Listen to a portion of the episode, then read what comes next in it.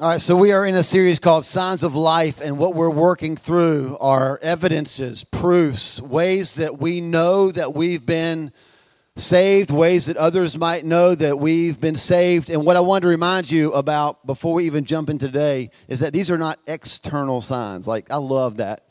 I love that video. All the ways that we think that people know we're Christians, the t shirts that we wear, the WWJD bracelet. I mean, those aren't necessarily bad things, but what we're talking about in this series are internal things, things that happen on the inside of you before they ever spill out of you, right? Realities, changes, things that take place in us that then others see the evidence of it. It's not about a t shirt, it's about what he does inside of us. The last three weeks, here's the things we've talked about agape love, right? God's kind of love. It's impossible to love people with agape love if you have not been loved by God that way first. We talked about uh, knowing God's voice by loving His Word. And then last week, Adam, Adam Hatley in the house, did a great job while I was suffering for Jesus at the beach. I was experiencing peace while he preached about it here. It was fantastic. He did a good job. Uh, these are all things that are given to us as children of God.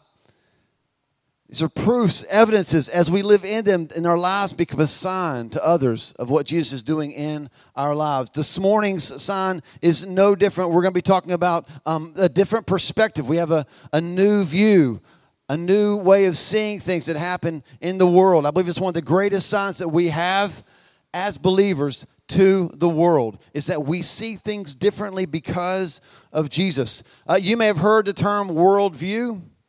And that's what we're going to be talking about this morning is worldview. Uh, just let's break it down really, really simple. Worldview is how you see the world.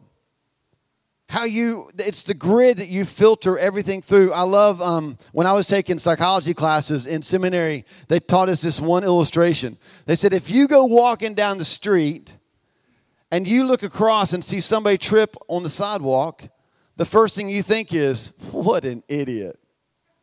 But if you go walking down the street and you trip in the exact same place, the first thing you think is, what idiot made this sidewalk? It's worldviews, right? Your grid is, I would never make a mistake, but everybody else will. That's a worldview. It's a grid that you, you filter everything that happens through that grid. And I believe this that when we meet Jesus, that grid changes. Our belief system which informs how we act. Our belief system starts to change. I want to prove it to you in Scripture. Okay? Second Corinthians. 2 Corinthians chapter 5, verse 16. Now, the, the verse is going to be up on the screen. Let me just set the stage because we're jumping right into this really meaty chapter. If you were, if you got up this morning, you're like, God, what do you want me to read in the Bible next? I'm just going to go ahead and give you the answer. It's Second Corinthians chapter 5. Just take this week and read that chapter. The entire chapter is talking about eternity.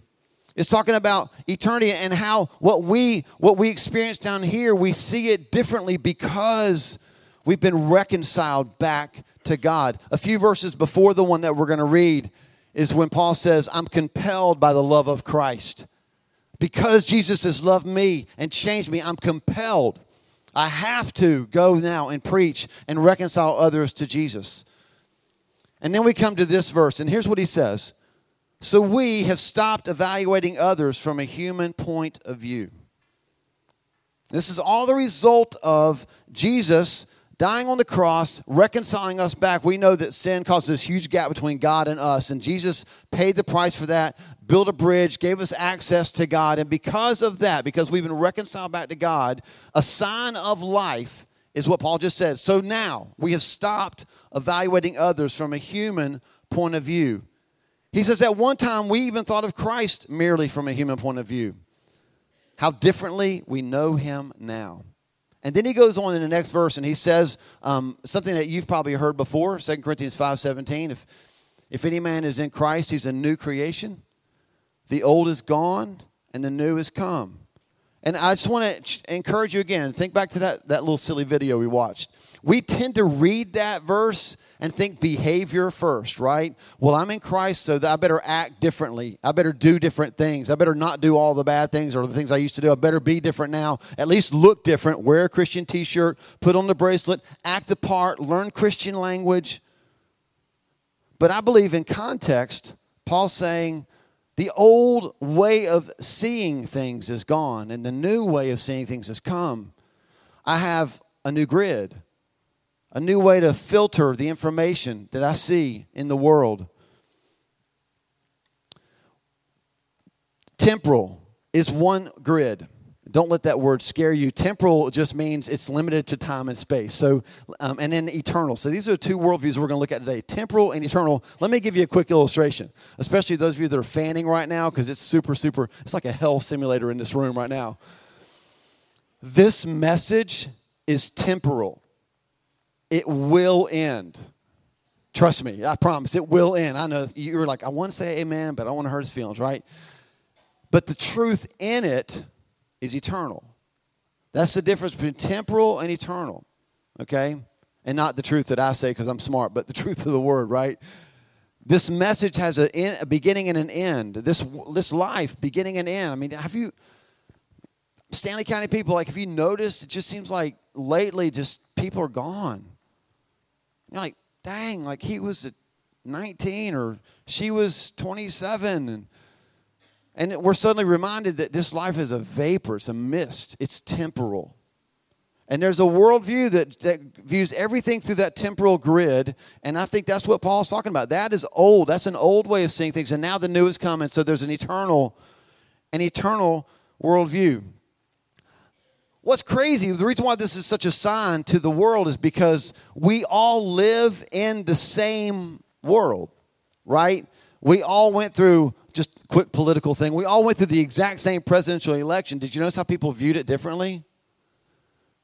Okay, that was too heavy, I could tell. So let me give you another example. Because I want to make sure you get that the way you see things is the reason why we can all see the same thing and come to a different conclusion. Two years ago, 2015, something happened in America that almost split the country in half, and it was not Trump. It was a very simple picture of a white and gold dress. Or was it black and blue? I didn't even bring a picture of it because I didn't want to start a riot in this place today.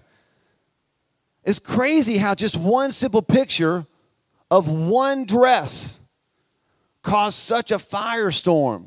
Like families arguing, fighting, people getting mad because there's no way that that's that color. It's this color. You're crazy. It's this color. And as we all found out, it was actually white and gold or black and blue. Depending on your eyes, your age, the, the monitor you were looking at, we all saw the same thing, came to different conclusions. And it's because of the grid that we were viewing the dress through. This morning, I want to do this. I want to show you six contrasts between a temporal worldview and eternal worldview. Let me give you a big idea, okay? How we see the world is assigned to the world. How we see the world is assigned to the world. Now, listen, big idea. This is the thing I want you to remember. I want you to get this today. How we see the world is assigned to the world. I'll give you one quick example and then we'll get to these contrasts. Pray for, hashtag pray for, fill in the blank, right? There's always something to pray for. The way that believers respond to tragedy in our world is a sign to the world. Like if we panic, then the world says, nothing's happening to you because that's what I do too.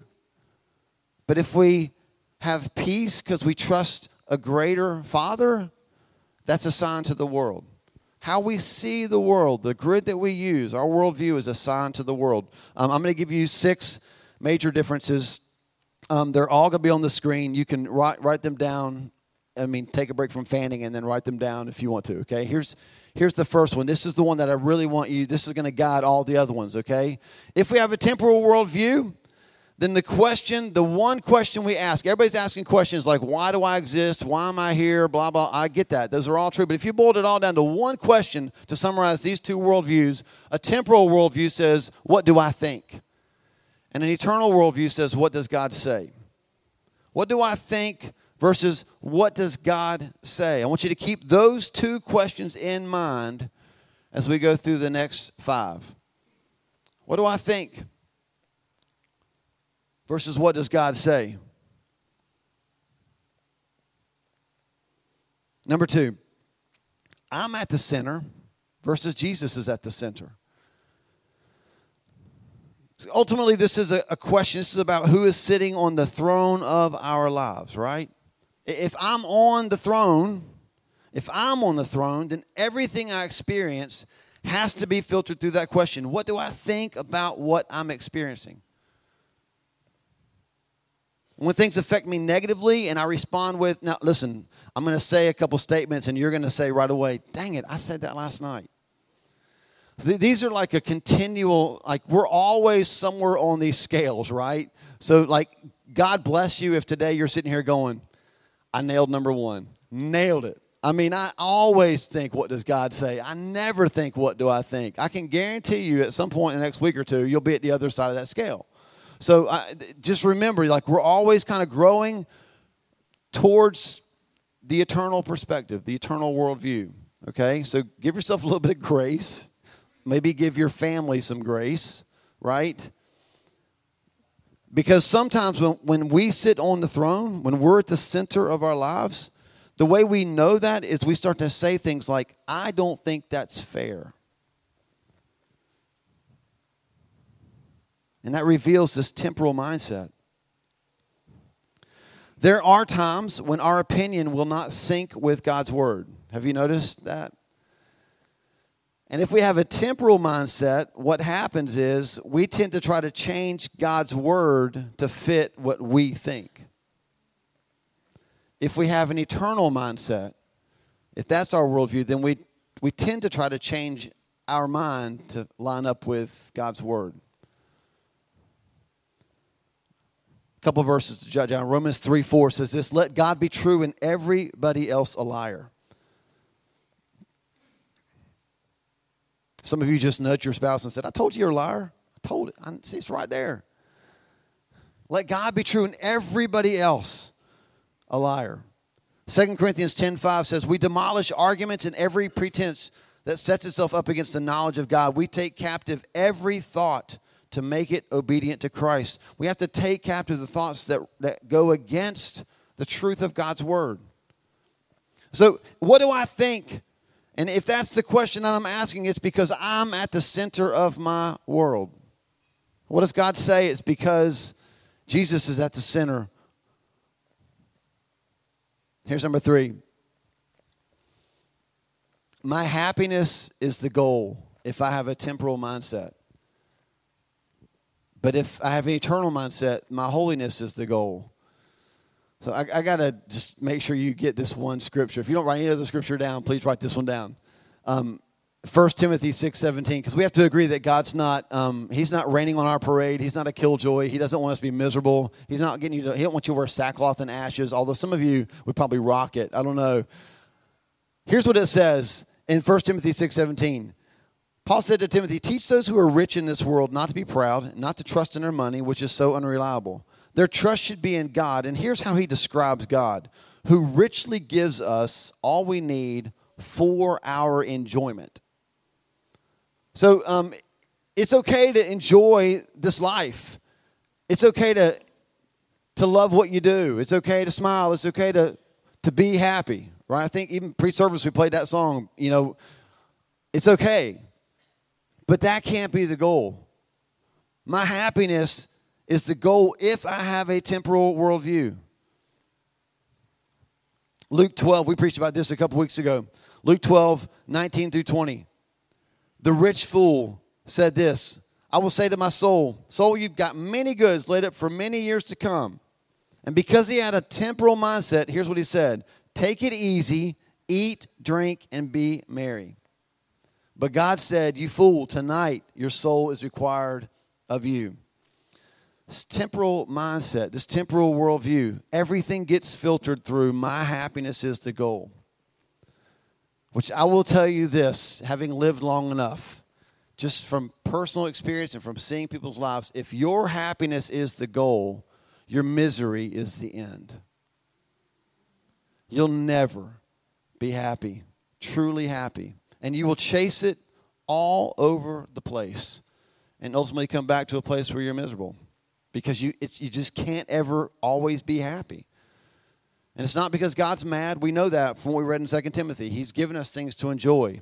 It's because there's something greater than just our happiness. And here's what it is it's our holiness. Hebrews 12, verse 10. God wants us to share in his holiness. Here's what he says For our earthly fathers disciplined us for a few years, doing the best that they knew how. But God's discipline is always good for us. It's good for us. Might not feel good to us, right? It's good for us. Parents, do you agree? Yes, like how many of you have actually said to your kids, This hurts me more than it hurts you? Liar. When I was a kid, I was like, Switch places with me. Give me the thing. I'll, I'll give me a chance. I'll, I'll whack you. I'll hit you. I'll thank you. Let me just see how that feels. If it's hurting you that bad, I will gladly switch. God's discipline is good for us. And here's why so we might share in his holiness. And, and, just to be clear, holiness is not becoming a monk, it's not becoming a nun. Holiness is looking like Jesus. And isn't that what we want? I want to be like Jesus. I want the world to see me and see Jesus. And the way that happens is when my holiness becomes the goal. Which leads to number four. Trials, when we are have a temporal worldview, trials are part of the problem. But when we have an eternal worldview, they're part of the process. James chapter 1, 2 through 4, three of the weirdest verses in the Bible. James writes this Consider it all joy when you encounter various trials. What? Like, did he just tell me to be happy about trials? He said, Consider it joy when you encounter trials because you know the testing of your faith produces endurance. And endurance will have its perfect result so that you may be perfect and complete, lacking in nothing. Listen, lacking in nothing, that's the end. And the process to get there involves trials. And when when I, it's all about what do I think, and I'm the center of my world and my universe, when my happiness is the goal, then anything that makes me unhappy is a problem. And I better get rid of it. Now, I'm not the greatest athlete in the room, but we've got some athletes in the room. You either had high school glory days or college glory days, or you're still trying to relive the glory days, okay? But if you're an athlete, if you CrossFit, if you do anything physical to better yourself, you already believe this. You already hashtag trust the process. Because when you go work out and it's killing you, and you've got a workout partner, you're like, this is stupid, and I quit. They go, trust the process. Trust the process. You hurt because you're getting better. You're breaking down your body, and it's going to feed itself, and your muscles are going to grow. You already believe this. I'm just asking you to believe it spiritually. It's also true spiritually in our walk with Jesus. Trials are part of the process. And it doesn't mean that we have to enjoy them. It just means that we need to understand them. Understand the process. And at the end of the day, if our holiness is the goal, then God, whatever I'm going through right now, man, I, I trust you to use it in the process of helping me lack nothing.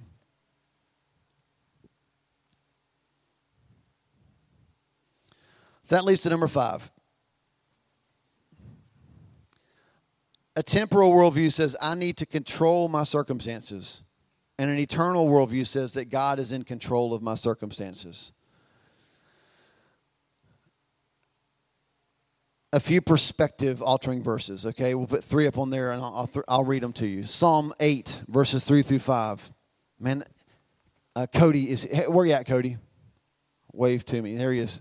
Cody Teague just graduated from Teen Challenge. Man, it's so good to see you here this morning. Awesome.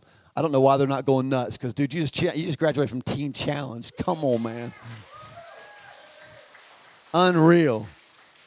Like, if you'd have been sitting here, what, 14 months ago, we'd have been like, Cody Teague, and you'd be like, Hi, I'm Cody. I'm an alcoholic, right? Now you're like, Hi, I'm Cody. I'm serving Jesus and I'm healed and I'm delivered and I'm, gra- I'm a graduate from Teen Challenge. I love it. I mention you because we've talked about this verse this week. This verse has come up time and time again in conversations that I've had this week.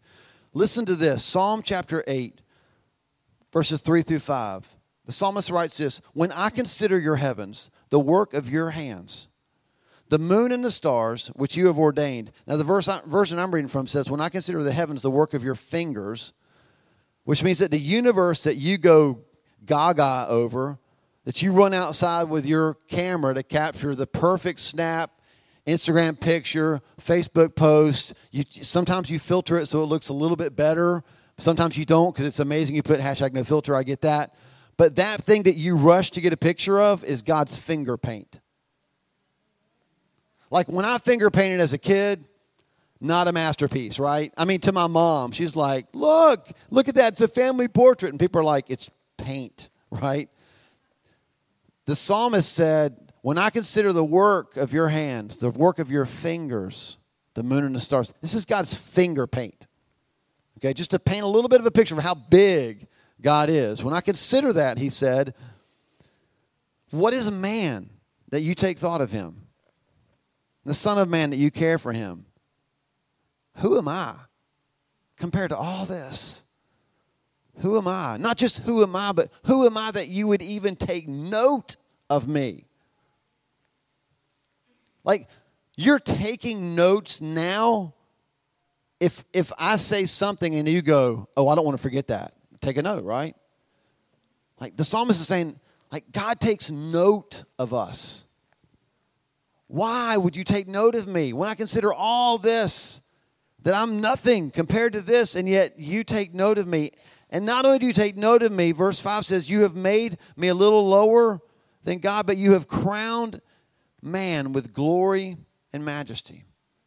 And so the God of the universe, right? Hang with me. The God of the universe who finger painted the things that we take pictures of and blow up as masterpieces sees us, little bitty old us, because David said, Who am I compared to all that? And he notices us and crowns us. And we say to that God, I don't think you can handle my life. I've got it from here. That's a temporal worldview. I can't I can take a picture of the heavens and I can share it with my friends and I can hopefully get triple digit likes. But I can't trust the God who did it with my life that I am currently screwing up. I need to control my circumstances. Or I allow God because He is in control of my circumstances. And here's the last one. This is the worst one of all. This is the the logical end of these two worldviews, okay? If I have a temporal worldview, all these things that are kind of on the left hand or the top part of those slides, if all those are true, if all those resonate with the way that I'm living my life, then the bottom line is I, I trust myself more than anyone. But if I have an eternal worldview, then I trust God more than anyone. The bottom line about trust is this whoever we choose to trust, is who we have to look for for every resource, every plan. If I trust myself, I have to trust my plans, my abilities, and my resources. Or I can trust God, the God we just talked about, who finger painted the universe, who saw us as lower than the, angels and still crowned us with glory. We can trust that God. We can trust His plan, His abilities, His resources. The thing is that one of those is limited and one of those is unlimited. One leads to panic, the other leads to peace.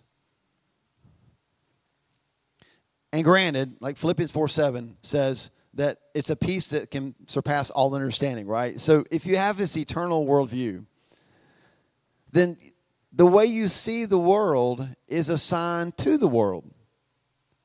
So people in your life, they're going to watch you go through really hard times. Because let's just be honest, that happens to everybody, right? I mean, everybody struggles. Everybody goes through things that are tough. Some go through things that are tougher than others. no doubt. But everybody goes through hard times. And when the world sees you go through a hard time and they see you respond with peace, because not like you're trying to work it up, but it's in you because you're alive in Christ, you have peace in that storm. There's nothing they can do but go, How the heck did you pull that off? I mean, like, I. I lost my job at the exact same place that you lost your job. The same employer walked in and fired both of us, and you have peace, and I am panicking. Please don't read anything into this. I'm just using it as an illustration because we can all relate to it. Donald Trump is my president and he's your president too. And you have peace and I'm panicking. But if we're all going through the same stuff and we're all panicking, then who does the world turn to for hope? There's no panic in the church, only peace. There's problems in the church for sure, but only peace because we're not trusting in our abilities and our plans and our wisdom and our resources. We're trusting in His. Listen, this church has seen that firsthand.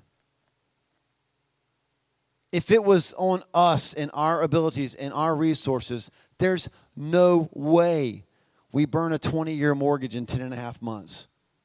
Right? I said 20 year mortgage in 10 and a half months. That happens because of a God with unlimited resources, not people with limited resources. People that you've been praying for for years to see Jesus, that are starting to see him. That's because you're trusting a God of unlimited resources, not yourself and your limited resources. It's because the way we see the world is a sign to the world. I want to close this morning. Um, I want to take the time to pray for you, over you. Let me let me give you an example. I've shared this a few times before, and it's just a powerful. It was a powerful moment for for our family, and I just want to share it just to help you see um, how this plays out in real life. Now, there's a I have a really good friend who told me this one time. Always be aware, be, be, beware of the pastor who's the hero in all his stories, right? So I try to tell you plenty of stories where I'm not the hero, okay? But this one's good uh, about me. So, uh, but I don't do this all the time. If you're visiting for the first time, I'm not that guy, okay? Ask anybody at the church, and I tell more of my horror stories than the good ones because there actually are more of the horror stories. Anyway, temporal worldview versus eternal. So, Thanksgiving of 2003, when we're unlocking the door after being with Wendy's family for the holidays, and my phone rings. That was my cell phone. It was like when you had the big antenna, right? And um, and the guy on the other end of the line was a, a advisor board member at First Assembly, and all he said was, "Paul, you need to get to the hospital. They just took your mom in an ambulance." And it was like, "Wait, what?" No, I can't even explain to you. Just get in the car and go. And so we did, and we got there, and um, I mean, never never got to talk to her again. Aneur- brain aneurysm goes to see Jesus the next Monday, December the first, and the the morning that she passes away, we walk out of the hospital, and that afternoon we walk back into the hospital because my brother has an oxygen level of fifty percent in his body, and he's in the hospital for the next twenty days, and then he dies. So that's 20 days, December 1st, December 21st. Those are days that we'll never forget. And then on Christmas Eve, I preached my brother's funeral. And then, oddly enough, went back that night and led worship. Whatever. So, hard. Hard.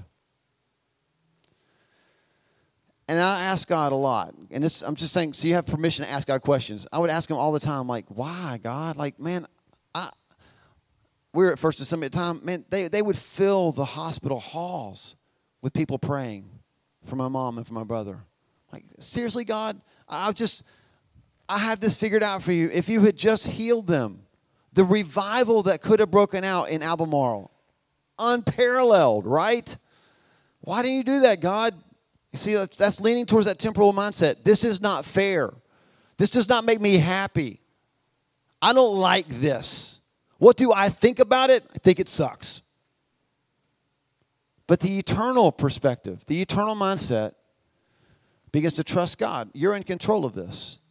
I don't, I don't know how. but you're in control. Genesis 50 20 says that what you meant, what, what my, the brothers meant for evil, God turned it for good. Romans 8 28, we know that all things work together for the good of those who are called according to the purpose of Jesus. So we know these things to be true. How's it going to work out, God? I have no idea. Until one day, about a year later, after a church service at First Assembly, and I'd been leading worship, I stepped off the platform, and somebody at the church walked up to me, and here's what she said, and I quote I've wrestled for a year with why God didn't heal your mom and your brother, but I've watched your family for a year, and I'm so encouraged that God is real and powerful because of how I've watched your family weather a storm. And I walked away from that conversation with a different perspective on what had happened in my family. The temporal mindset says my happiness is the goal. But an eternal mindset that's focused on holiness and that trials are part of the process, I walked away and went, wow, God, for an entire year, this woman has watched our family and she's growing. Now, would I want my mom back? My back? Absolutely. But I suddenly realized, because I'm a church person too, if God had healed my family in the hospital, we would have had an awesome throwdown church service the next Sunday. And the next Sunday after that, we'd be back to what we were before. But because I trusted God in that process, because we allowed Him to be in control of it, even in control of our pain, I'm telling you, I preach today differently because of that time. The, the long lasting fruit of that moment has changed me. It's changing you because you have to listen to me preach. And I'm just one person in this room that could tell that story.